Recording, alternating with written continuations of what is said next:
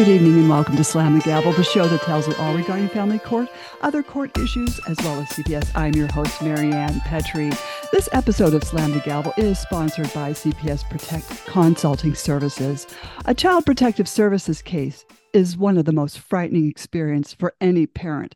Don't face it alone. Face it with confidence with Urgent Assist by CPS Protect. You can have access to former CPS investigators to make sure you preserve your rights and protect your family. If you're facing CPS involvement and aren't sure where to turn, their child welfare consultants can help you. Visit cpsprotect.com forward slash subscribe and enter the coupon code SLAM the gavel for 10% off your first year of Urgent Assist. And this is available in all 50 states. I have another announcement. Bradley's mother, Narkis Golan, passed away five months ago. He is autistic and needs structured routine and therapies he receives for his autism six days a week. However, Italy just entrusted Bradley to Italian social services. If he is ruled to go back, he will face the next three to four years in the Italian foster care system, where he can't speak or understand the language, and he will then be taken away from the only family he has ever known. Please call Governor Hochul, New York State, 518 474 8390. That's Governor Hochul, 518 474 8390. And encourage her to please keep Bradley here safe in these United States. Hashtag keep Bradley safe. And I've got a brand new guest. I have Nataly Anderson on all the way from the UK. Nataly and her children have been failed by the Hague Convention on International Parental Child Abduction three times in three countries. And this is the topic she would like to talk about today. Nataly's ex husband allegedly warned her that he would corrupt the courts in Croatia. And things indeed started to go very, very wrong. Nataly thought she was dealing with that and with a backwards legal system in Croatia. She then found out that there is a systemic crisis in the family courts in many countries. She decided to put a group together, Family Court Crisis, to act as a platform for parents to help themselves. Family Court Crisis is based in the UK, but is keen to work with the parents all over the world to take united action.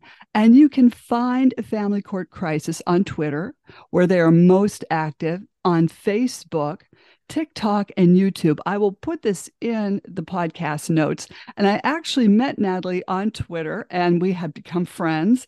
And I'd like to have her on this podcast to talk about you know, what is wrong with the Hague Convention? It's failing parents. And I welcome you to the podcast, Nataly. You know, where are you at now? And how did you get involved in finding out about this disappointment with the Hague Convention?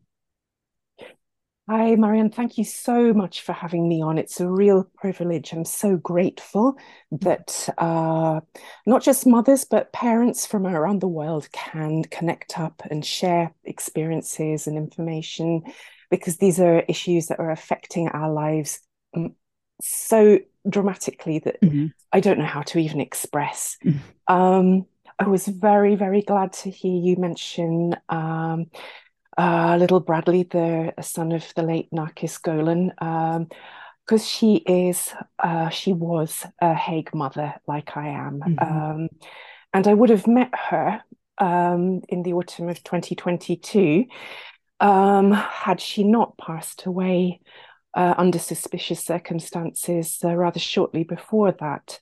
Mm-hmm. Um, I was at a convention uh, run by a feminist uh, charity called Filia in the United Kingdom. And one of the initiatives that Filia launched last year um, is called the Hague Mothers Legacy Project.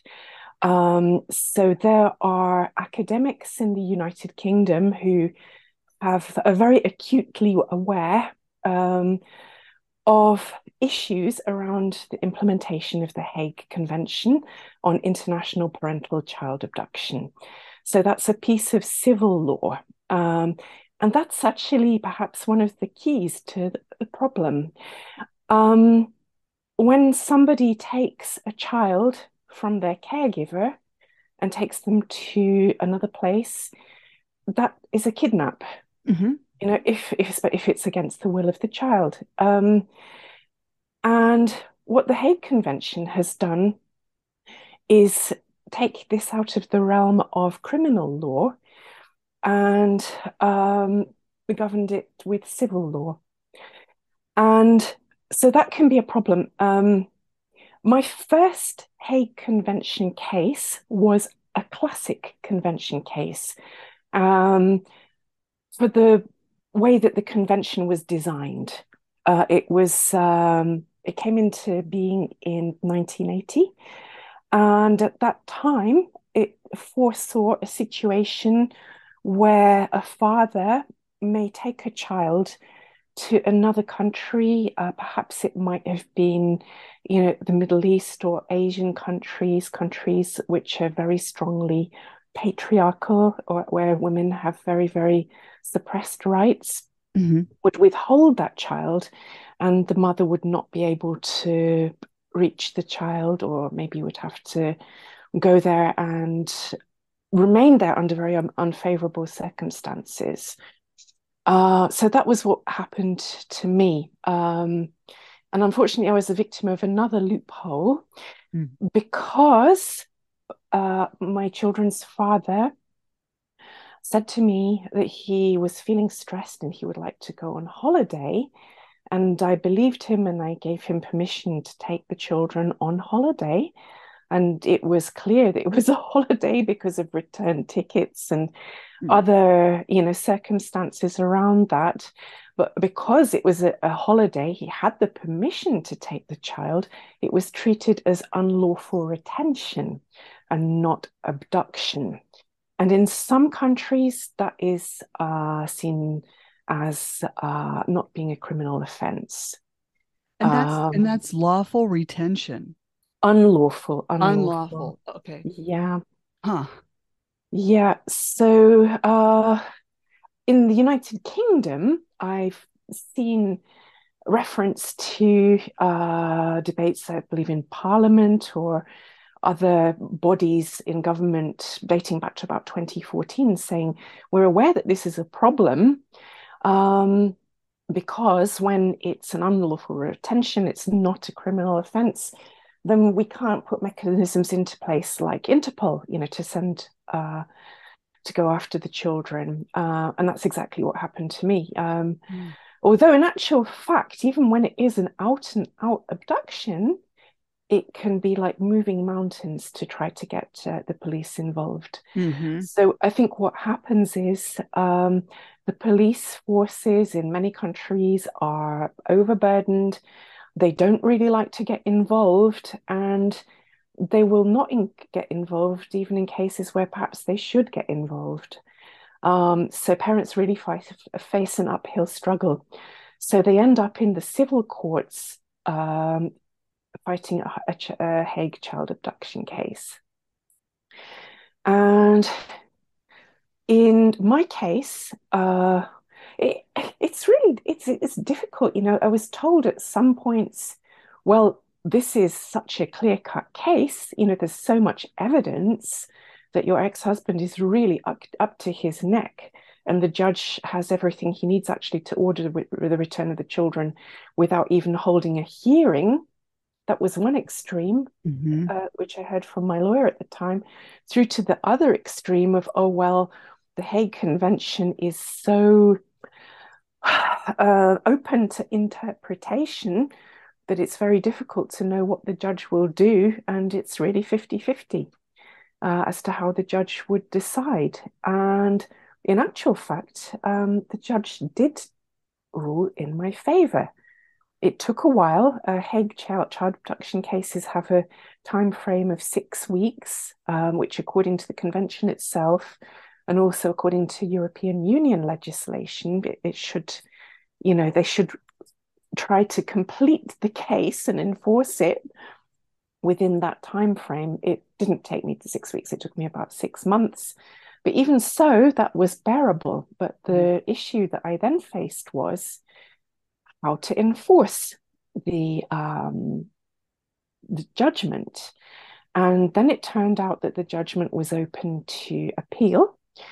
And my lawyer at the time said, well, it's so unlikely um, that he would win an appeal that I suggest we don't even, you know, file a submission to oppose it, um, which we didn't. I, I agreed with her. Um, I don't know if that was a mistake.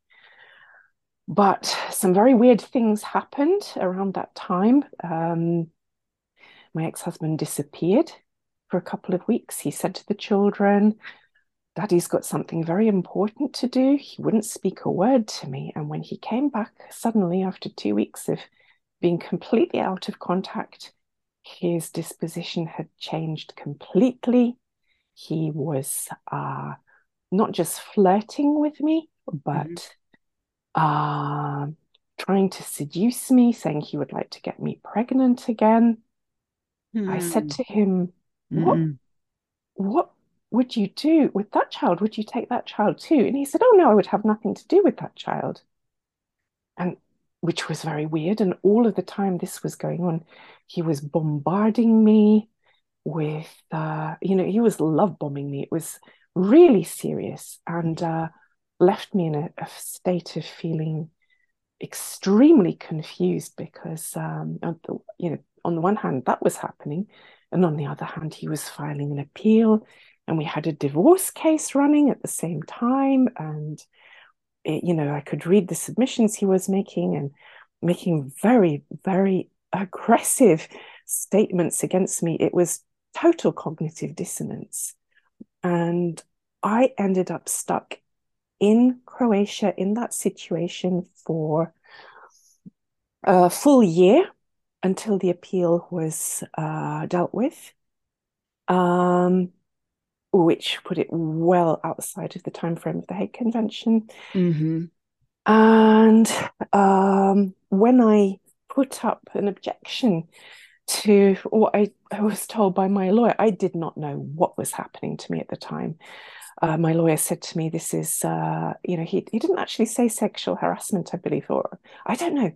He said, you know, you can report him to the police for harassment. So I said, okay, you know, I'd like you to stop doing this, you know, until I'm safe back in my own home with my mm-hmm. children. I don't want this unwanted attention. And uh, he it was at that point he said to me he said if you don't drop this court case the children will come and live with me the process has already been started and i told my lawyer and she said well if that's the case then you really are in trouble um, croatia has a massive massive problem with corruption at a state level. Uh, this is not just me saying that. Uh, the European Union uh, reports on this uh, annually.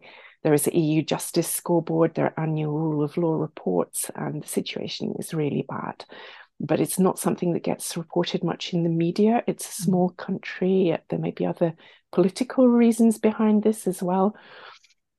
But there was so much I didn't know at that time about what was going on uh, that basically what I was being uh, subjected to was um, as I found out when I escaped uh, after more than a year and a half of this, was coercive controlling behavior, psychological torture, stalking and harassment. And I was going to the Croatian authorities and appealing uh, again and again and again for help. Social services were sending me to the police, the police were sending me back to social services.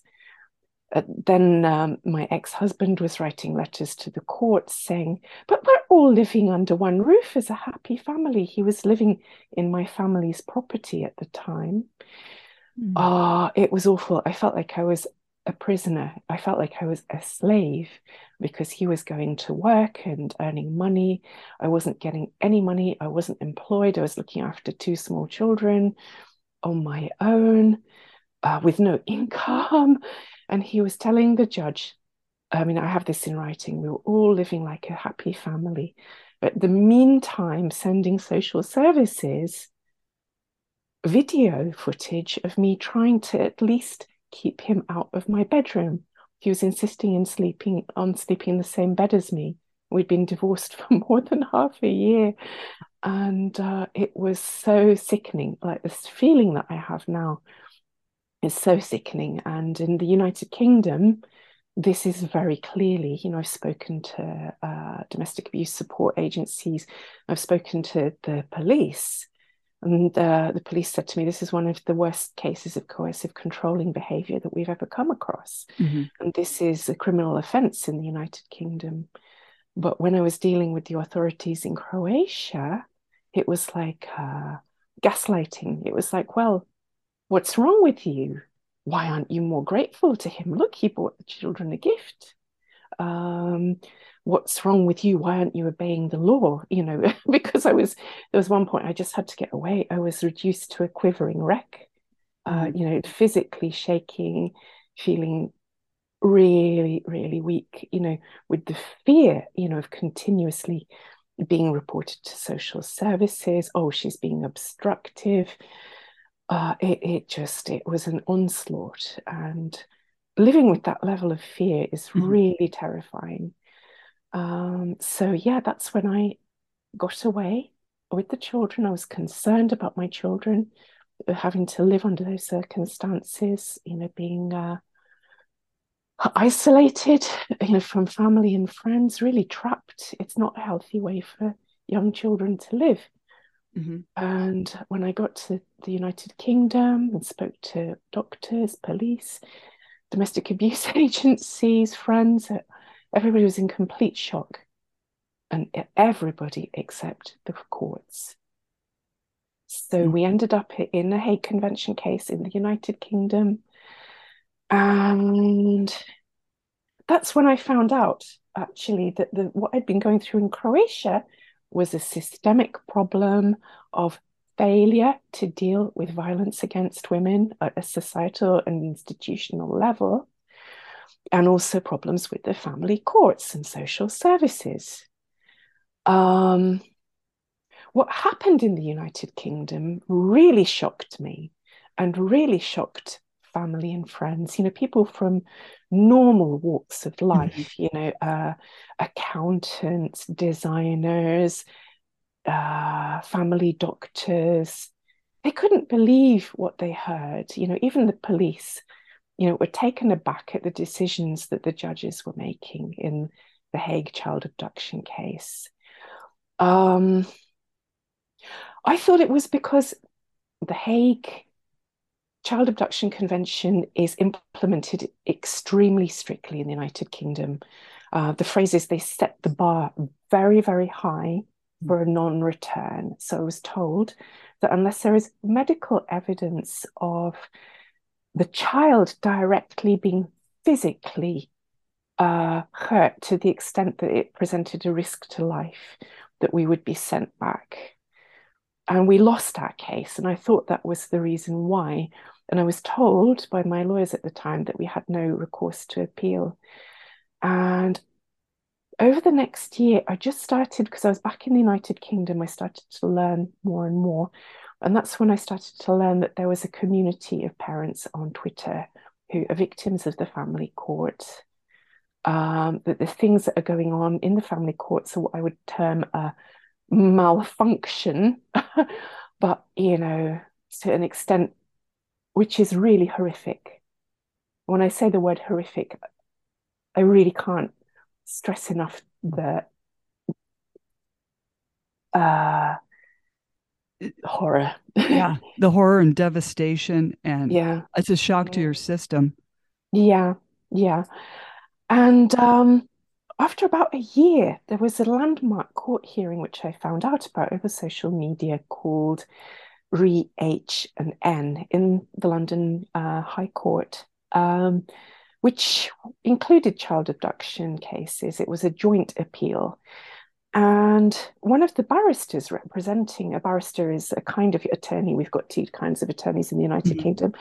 He spoke about child abduction in these terms. He said it is the ultimate controlling act. And it's true, it really is. But actually, I had been being gaslit into believing it was nothing. Mm. Um, and um, the other light bulb moment in this appeal was a family judge who does not take into account domestic abuse uh, will be found to have fallen into error. And I managed to make contact with the uh, one of the barristers in that case, and she had a look at my judgments, and she said, "Yes, if I had been your barrister, I would have appealed." And she mm-hmm. gave me the grounds for appeal, and mm-hmm. one of them was not taking into account domestic abuse using the current understanding of the term and the legislation, which included at that time coercive controlling behavior and psychological abuse, not just mm-hmm. physical beatings.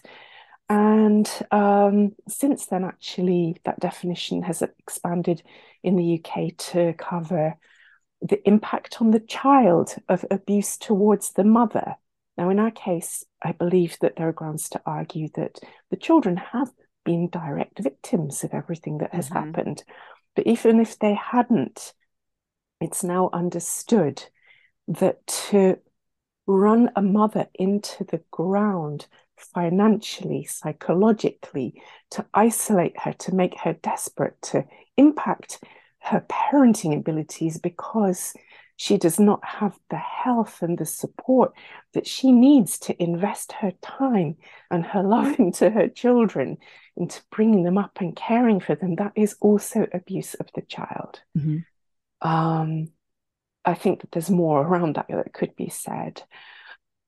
So yeah, but that yeah. was that was done. Um, we my children were sent back to Croatia, but I went back to Croatia to continue my fight.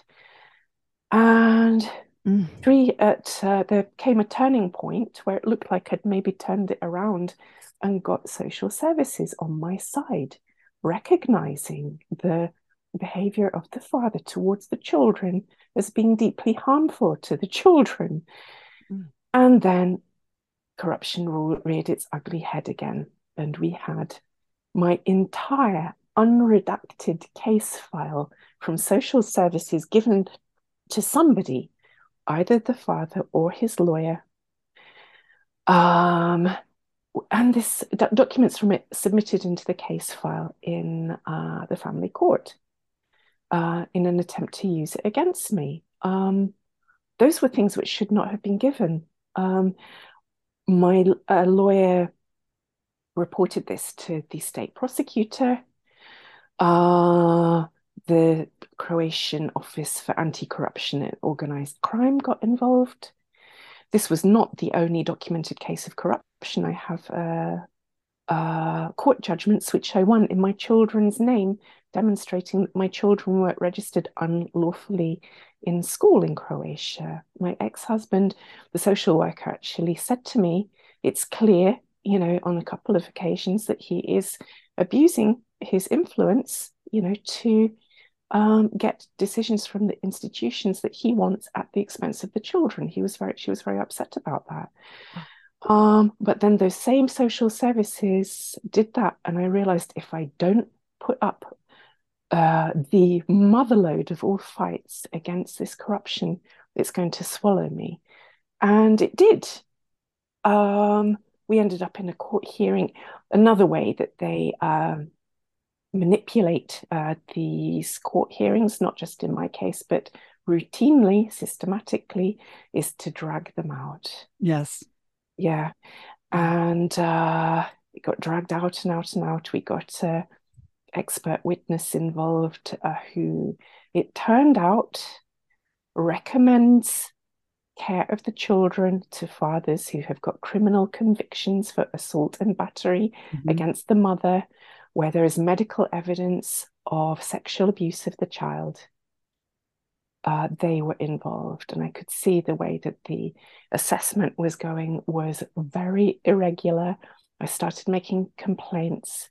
Then, one of the things that was really weird to me was that I was asked to attend an appointment at the Croatian State Hospital, the main hospital for psychiatry. Oh, no. A private appointment in a public hospital. I was like, what is that all about? Uh-huh. Um, um, yeah, it turns out uh, this is also something that happens uh, in Croatia. Uh, there's been a case this year about uh, doctors being reprimanded for doing this. They're sitting in state property, public hospitals, getting paid for conducting private assessments that last for hours. Uh, I did not feel comfortable putting myself into those people's hands. So oh, no. I withdrew from the assessment. I wrote to everybody I had been writing to. Uh, the uh, top level of Croatian politics, to the European Union, to the British government for uh, about two years by this point, uh, not getting really any helpful response. And um, uh, the point where we had our final hearing and the final judgment was given in a child custody case in Croatia, we had six people who were implicated in this investigation, open investigation by the State Office for organized for corruption and organized crime on the case, and the judgment was made in their favor and against the wishes of the children. Mm. Um, so here I am. Um, if I had done things differently, if I'd kept mm-hmm. my mouth shut and kept my head down, I do not believe the outcome would have been any different. Mm. Mm-hmm. Um, I've kept fighting and um, I'm using my position. You know, uh, now I'm not in Croatia. Um, I'm sitting in another country. I'm able to speak out about it. If I was in Croatia, probably I would be too frightened. I know there are many other parents who have had the most horrific things happening and are still happening to them. I'm mm. um, in Croatia. Um, in March this year, things got to a point where things were really bad. Um, that my children did not want to go back to their father. They, my parents were able to visit for the first time after the coronavirus pandemic. My children were very, I think, emotionally affected by being able to see them again, and they mm. just didn't want to leave. Mm. And I could see because I was as helping them with their schoolwork that they were struggling in school, mm-hmm. and they'd reported to me uh, abuse in the school as well. And I said, Oh, yeah, very interesting thing that also happened. I found out about a child trafficking scandal, enormous scandal mm-hmm. in Croatia, massive news centered on the very court, which has been hearing our cases over the illegal adoption of children from the Democratic Republic of Congo into Croatia. And you're going to tell me that these judgments, which I can see just as a reasonable person looking at them, you know, somebody with a, at least a average level of intelligence, they make no sense. And you're going to tell me I have to continue abusing my own children, keeping them in a situation which is emotionally harming them. My, my son said to me, Mum, I'm afraid of developing diabetes because of all of the stress. Oh, his grandfather has diabetes. He knows what it is. Um, so mm. I begged and pleaded with the father, please listen to the children.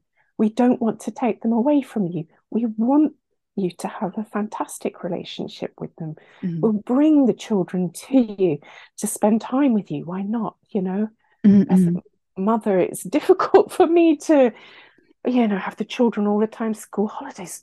Let them come and enjoy school holidays with you. Mm-hmm. I like being in Croatia too for holidays. Well, mm-hmm. come, you come and be a part of their lives. I would never, ever not uphold that. Mm-hmm. And his response was to ask the court for uh, the enforced removal of the children from me and to restrict my contact with them to two hours a week. Oh. So we had no option. We left again and we ended up in Switzerland. And uh, by this time, I knew the family court crisis is a systemic thing. I know it's all over the European Union. I've made comments at the EU level, complaints rather. They haven't been taken seriously.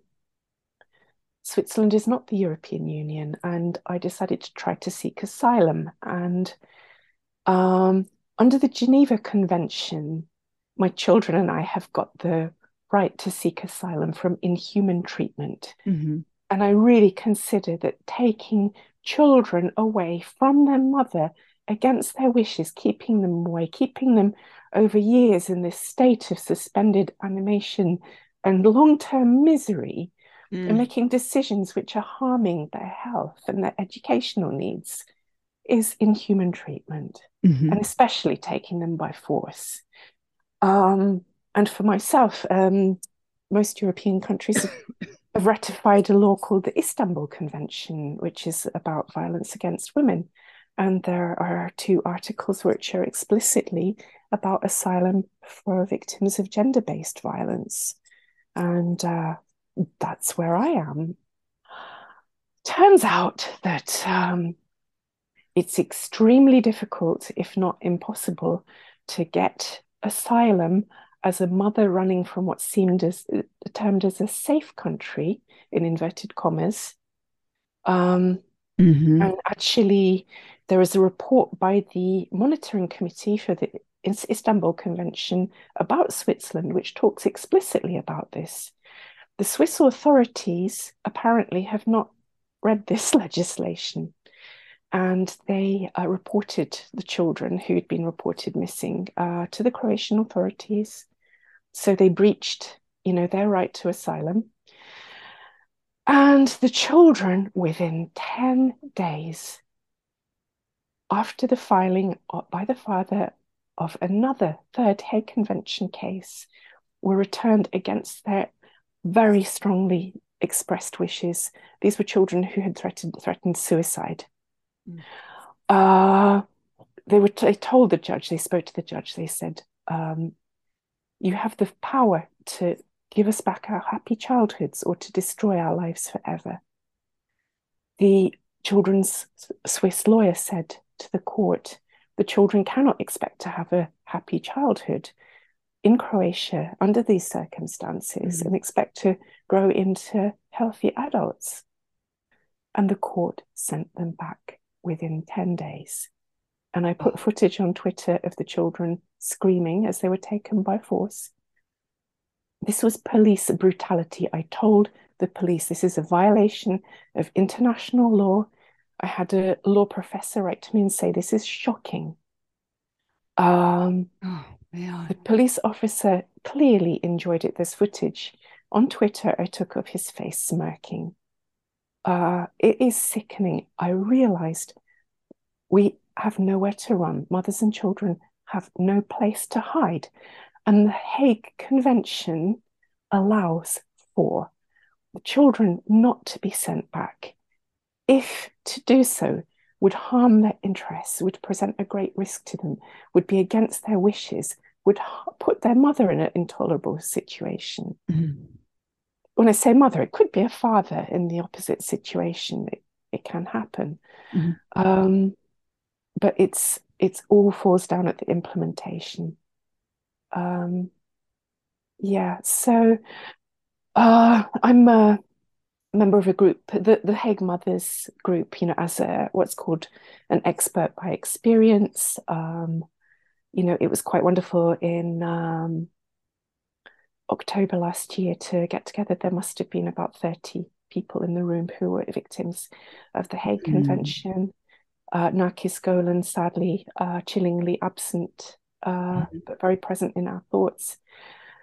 Um, what can be done? Um, I think the only thing that can be done is to join together uh, internationally as mothers, as parents, as concerned citizens, and lobby our government. So I believe just today we've had the news in that in America, in Australia rather, that mm-hmm. there have been some changes. To, uh, I think in the legislation to address this problem. Um, but the thing that concerns me, Marianne, and I think this will probably resonate with a lot of uh, uh, listeners, is, and with you, um, it's one thing to have legislation, but in the family courts, across different countries and across each nation. You've got courts at a federal level, a high level, and you've got these smaller courts, and some of them are hearing child abduction cases, and some of them are judges who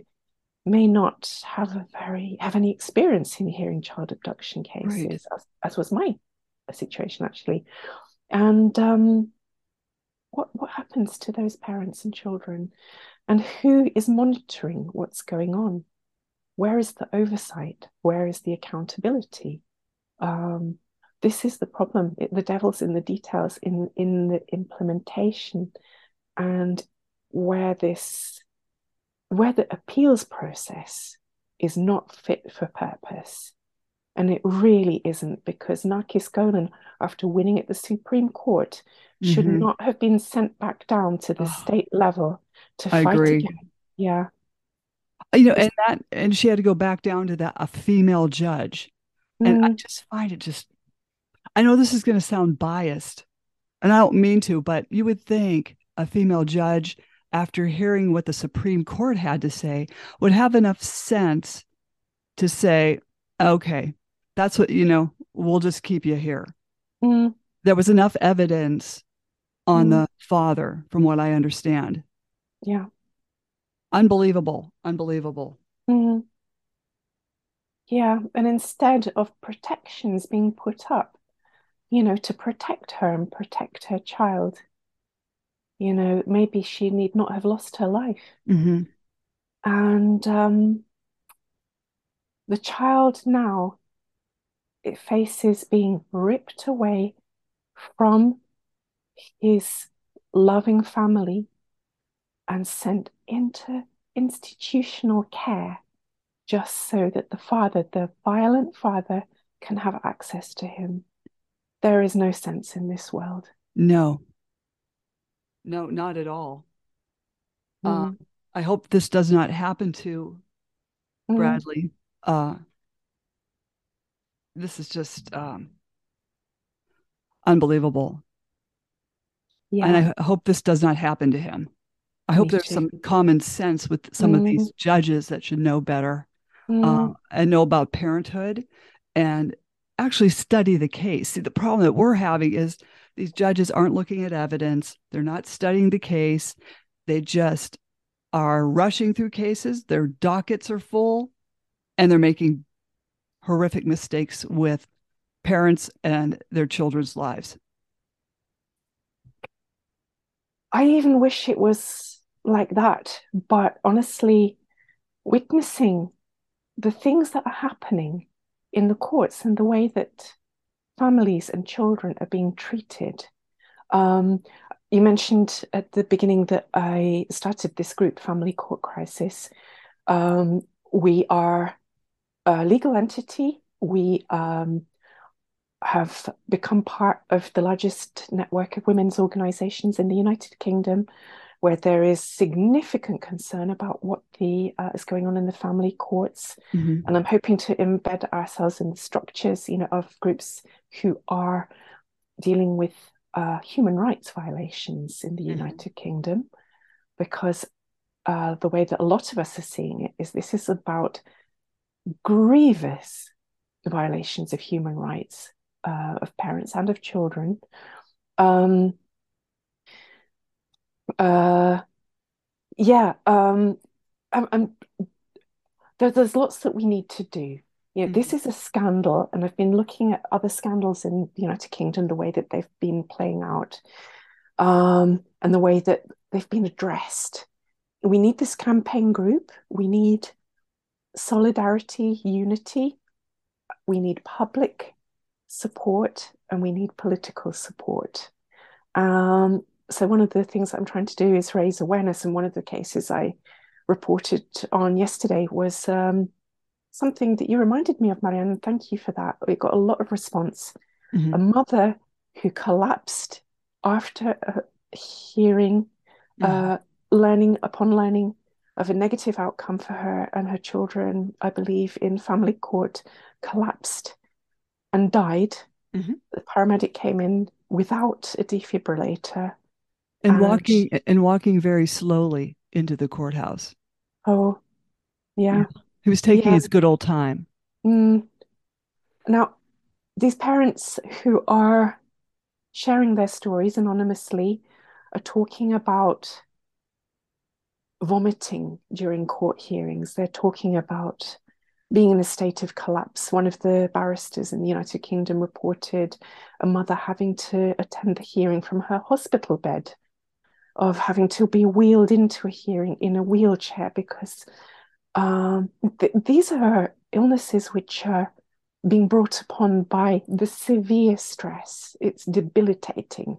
Mm-hmm. Um, we have a group in the United Kingdom of academics who are researching the health impacts, and their report will be uh, available quite soon. Um, uh, I dread to think, you know, what it's going to say. Um, but I believe in hearing this testimony from so many people, it's not just about mistakes. This is about vindictiveness. Oh, These are people correct. who are enjoying seeing mothers suffer.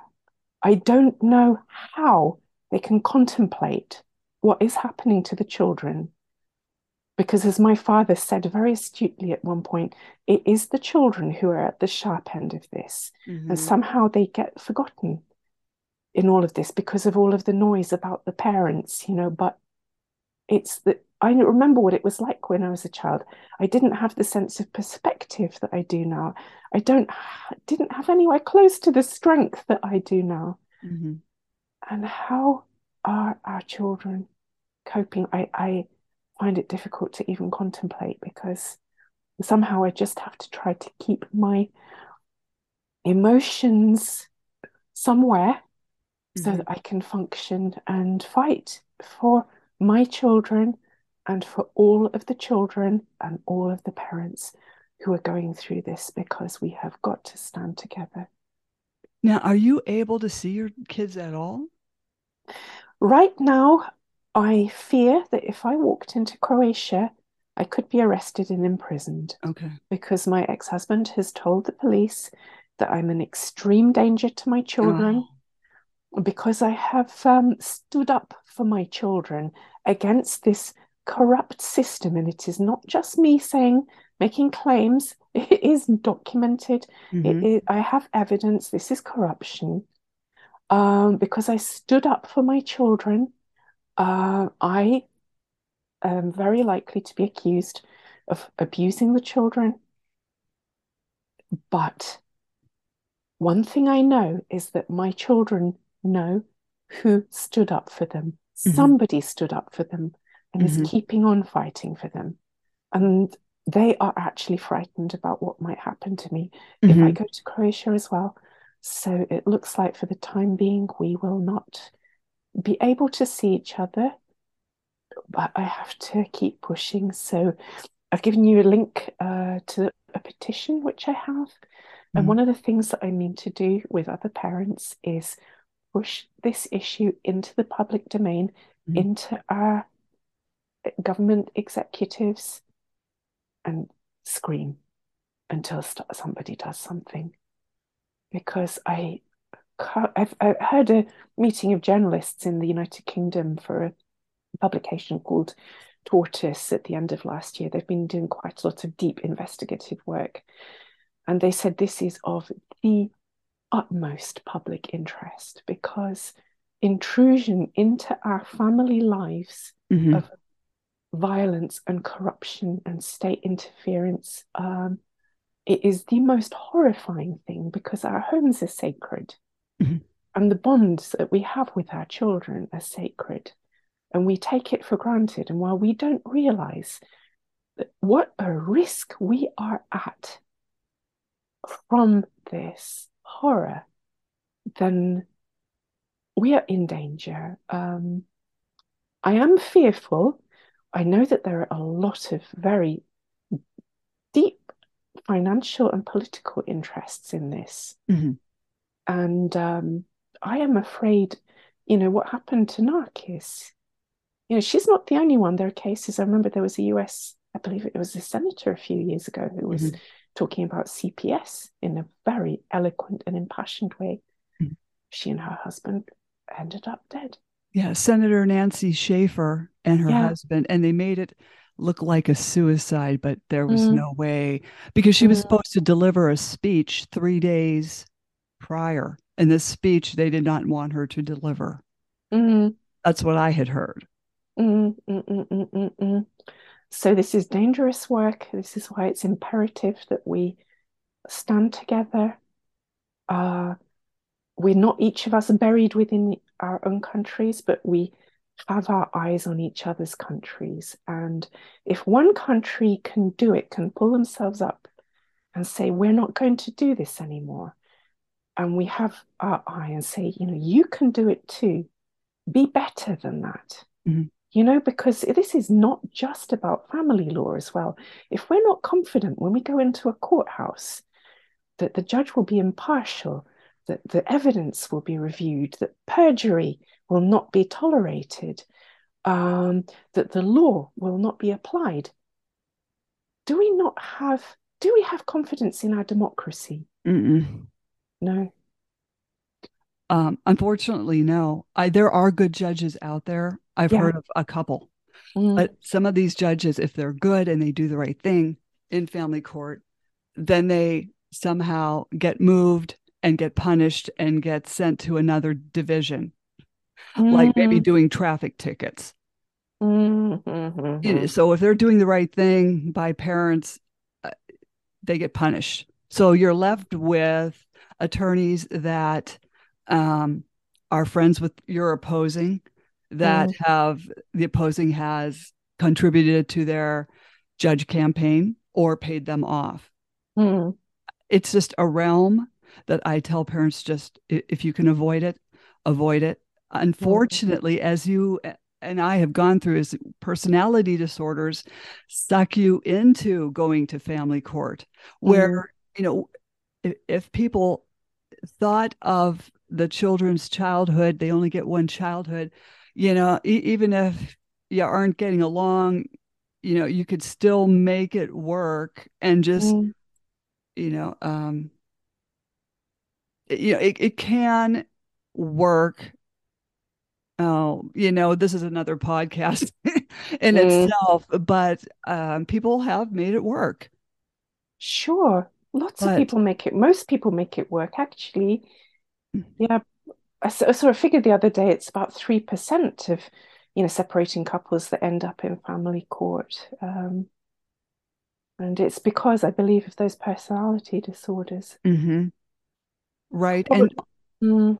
Oh, also their attorney, their own their attorney is a personality disorder who mm. thoroughly enjoys um, keeping this going, interfering with judges' orders. Oh, yes, I, have got documentation that this is what they do, and it's mm. sickening because it, they don't care about your kids. These attorneys want to drag this out so they have money rolling in to take their family to Disney World six times a year. Mm. Yeah. And if I'm I was so- a child, I would not want to be dining out on that. You know, it's like, you know, the kids who grew up with, to find out that their fathers had, you know, were had committed, you know, atrocities, you know, as under the Nazi or Soviet regimes, for example. Mm-hmm. How could you live with that, knowing that that's you know how your parent made their money oh exactly and how you know they take a child away from the target parent and then mm-hmm. the judge gets to go home to his family and sit down with dinner to his family and he doesn't care that he destroyed children's childhoods and a parent's uh, psyche mm-hmm. because this is actually a gauntlet of of hell in family court. Mm. It's a just believe, mm, go ahead. It's not just psyche, it's so bad it impacts your physical health. Oh, it does, yes. And some people lose their lives, they cannot carry on living. Mm-hmm. It yeah. is awful. It, it is a form right. of manslaughter, I believe, honestly. Right. And children are losing their lives. I mm can't even begin to tell you that I had worried and about one of mine. I was so mm. worried he was going to do something to himself. Mm. I mean, I just sat around and worried about it. And there's nothing you can do. I mean, you can pray about it, but you're going to sit mm. around and worry if that child mm-hmm. is very um, emotional, if that child is an empath and they're. Being put in a position where they're in a Stockholm syndrome area mm-hmm. and they're being threatened by a, a very threatening looking figure or figures. Yeah. Yeah. It's, right. And mm-hmm. you have to ask yourself what individual would do this to the mother or the father of their children? Mm-hmm. Yeah. A, a sociopath, psychopath? There's a very interesting uh, psychologist in the United Kingdom who is saying don't give these people the excuse of mental illness. These are people who are willfully abusive to others. It's their choice to be like that. Um, yeah, um, that's just right. And yeah. I would mm. even say, and I don't know how you feel about this, but mm. I, I think these people are just pure evil. That that's how I feel about it from what I've seen, even in mm-hmm. my case, and what other parents are telling me on crisis calls, mm. it's like, are you kidding? They did that? This is. Are, are you talking about the parent there or about the system? Both. Yeah. As as the ex mm. is in the system and you know dragging you to court and lying about you. And I've had several parents uh, mothers and or fathers said when i was living with this person and this abuse was going on and they would be confronted with this abuse they noticed that their their eyes just turned black their mm. irises mm. and i'm like there's there's more going on with this uh, which would be another podcast but mm. it, it makes you wonder. Uh, and i noticed that with my ex because you know you're in this relationship you're trying to make it work because you want to keep your family together but they're acting so uh, oddly uh, you don't even know who this person is. They just turned into something else over a period mm. of time yeah yeah i do know what you mean um i i'm not here to trash my ex you know but you know, I just would like to say that actually, for me, his behavior pales into insignificance next to the behavior of the system mm-hmm. and the, some of the individuals in it because um, we grow up i heard an australian psychologist i think her name might be karen williams mm-hmm. i heard her talk about this um, we grow up thinking and believing that outside of our parents and our homes, uh, there is a sort of layer of protection for us, and it's the state mm-hmm. and these institutions which we grow up believing are there to do the right thing and mm. uphold the law and protect us. And the realization that in this family law arena, that does not exist. And not only that, but it will turn on you mm-hmm. and harm you and inflict such devastating harm on you and on your child as you try to protect them. Um, it's been called a moral injury. Um, say, moral, say that again. Mor- moral injury. Moral injury. Yeah, I believe it's actually a tort. Moral injury. Hmm. Now, is uh, that just that's just in your country or in Europe? I'm thinking about that and I'm not quite sure. I don't know if you have taught law in, in the United States. Oh, yeah. Um, yeah. I, I, I, look into it. Um, See, we have mm, intentional infliction of emotional distress, which is a tort. Mm, right. Mm. Uh, this is this is a person. I think there's a term, a person who has authority, you know, vested in them by you know a, an official organized body, who we expect to behave in a certain way, and then who lets us down by mm. behaving in absolutely the opposite way, you know, in abandoning their moral duty as an officer of the state. I think it, it is actually brings an, an extra level of harm because of the additional level of psychological harm of losing that sense of protection. Mm-hmm. Um, it's, you know, it's it's really serious. See, and a lot of people say, well, you know, your ex could be behaving badly, but blame the judge because they're the ones making the poor decisions. However, again, mm-hmm. you know, the judge could be bought off. The judge and the opposing attorney had to be had a relationship working together in the DA's department. There's so mm-hmm. many connections in these courthouses that mm-hmm. your case is already um, been delivered on. When you go yeah. in there, it's already been figured out and they know what they're going to do. Mm. It's very sickening. Yeah. I, I don't think people in real life, you know, have any clue, any idea that this is going on. And uh, mm, yeah, it's very, very difficult to get the word out as well. You know, the, for it to break through, you know, a media wall of silence. Um, and I don't see that too much in terms of conspiracy, because um, I've been hearing that what it's about is um, the recognition on the terms of, you know, the sort of media outlets that they can get themselves hit with lawsuits because the people who are involved in this are very litigious and they oh, will yeah. take you.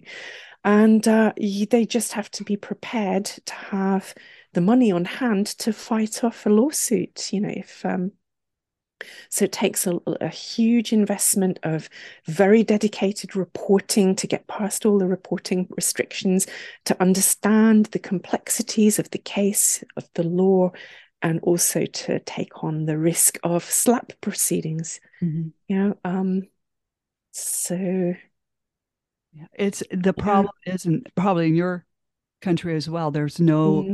Video recordings. And now in some states we do have some video recording, but uh, cameras need to be in the courtroom.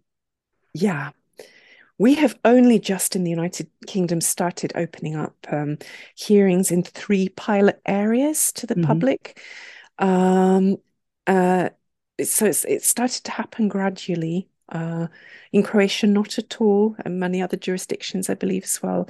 You know, I think that uh, the US, as always, are kind of taking the lead the Anglophone com- countries not far behind, and the rest of the world, hopefully mm-hmm. soon, because it's the transparency and the accountability, I think, that are key.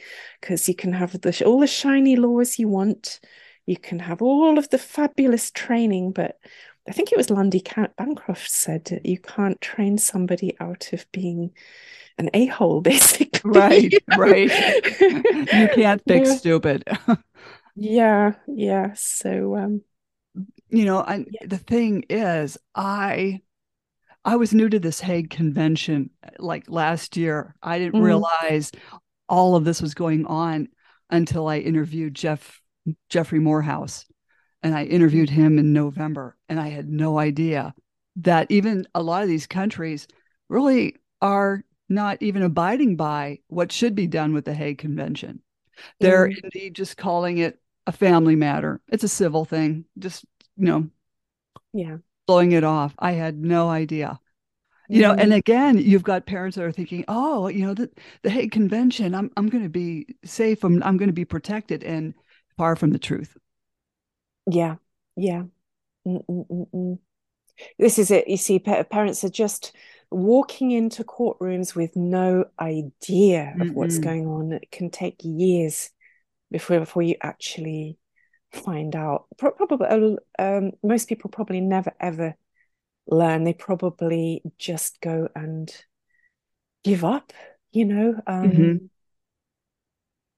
So well, I think the resilient ones who make it through and actually see mm-hmm. behind the curtain. You know.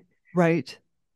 Right. And um, you have to educate people. In fact, I had a guy come in to put, he was putting in sliding glass doors.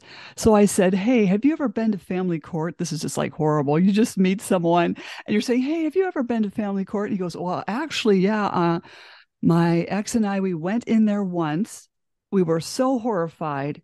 We both walked out of there and said we were never going in there and we would figure things out for ourselves. Wow. And it's like, that's amazing. Mm. Um, if the the normal people can see this and and I do, and I have interviewed parents that have co-parented very well, and Mm. up until the child's 18 and and have done very well co-parenting. It can be done. It's the Mm. third party interference that is causing the problems. And that's another podcast on its own. Yeah, I've even heard parents say we walked into family court in relatively, you know, decent terms, but that broke down after years of third party interference, basically. Right. Um, I think it might be interesting also for, you know, uh, listeners in the US to be aware, and I don't know what the situation is with the law over there. Uh, in the UK, we have just uh, had a piece of a, ch a change in the legislation um, of post-separation abuse, uh, where it is recognised that um, you know legal disputes can be weaponized uh, to actually you know inflict harm on a former partner. So if, I just mm, go ahead. I was just going to say I just don't know whether they'll implement that piece of legislation either at this point. Um, there are just so many things that are wrong. Law enforcement is broken. The courts are broken. Social services is beyond hope. Um, you know, it's really But naughty, this, isn't it? Mm. this change in legislation for post separation abuse, and it's Mm. being recognized that, you know, it's inflicting harm on the ex or it's actually legal abuse. But what are they Mm. going to do with that? Are they going to educate the judges on that? Uh, are they going to educate the barristers on that? I mean, It's very, very, you know, very uh, difficult to know. But I think to an extent, it is up to us parents now. We've got to say, we have to use our voices and tell our politicians, we can't live like this anymore. You have got to do something. You know, this is a public health crisis. you know, it's uh, mm, we've got to find a way. And I really, really believe in parents as stakeholders being part of raising the problem and identifying the solution, being part of the solution, that it's not just out of our hands. Because I think at the moment we've had the judiciary say, this is the way we'll do it. And they keep it firmly in their pockets. And that's why nothing changes. Mm-hmm, mm-hmm. And so I, I'm I'm so glad I met you and we met on Twitter. What is your Twitter handle? Yeah, so you can reach me personally on Nataly Anderson, N A T A L Y A N D E R S O N, or uh, on Court Crisis, Family Court Crisis. If you Google Twitter Family Court Crisis, um, will come up, but the handle is Court underscore Crisis. Okay. That's the best way. Okay.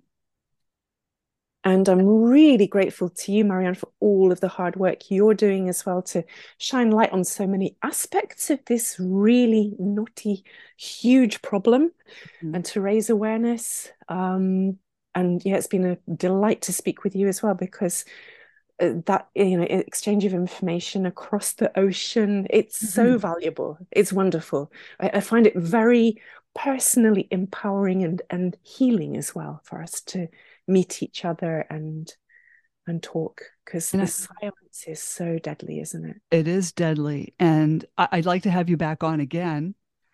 And uh, I think that would be great if we could talk again on more subjects I of, would all- love of this realm.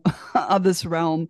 I know it's an uncomfortable realm to talk about, but you know, eh, we've got to talk about it to warn people. yeah yeah yeah i'm here. I'm always happy to talk about these subjects Oh, well, hey, uh, don't jump off. Slam the Gavels, a podcast to help the public understand what really goes on in these family courtrooms. I am your host, Marianne Petrie, author of Dismantling Family Court Corruption Why Taking the Kids Was Not Enough and Cry Out for Justice Poems of Truth. Please join us again here with Nataly Anderson, all the way from the UK, and other exciting guests. Thank you again, Nataly. I totally appreciate you coming back or coming on to my podcast. Thank you. Thank you so much, Marion. Thank you, everybody, for listening. Let's support each other. Let's get through this together. Definitely.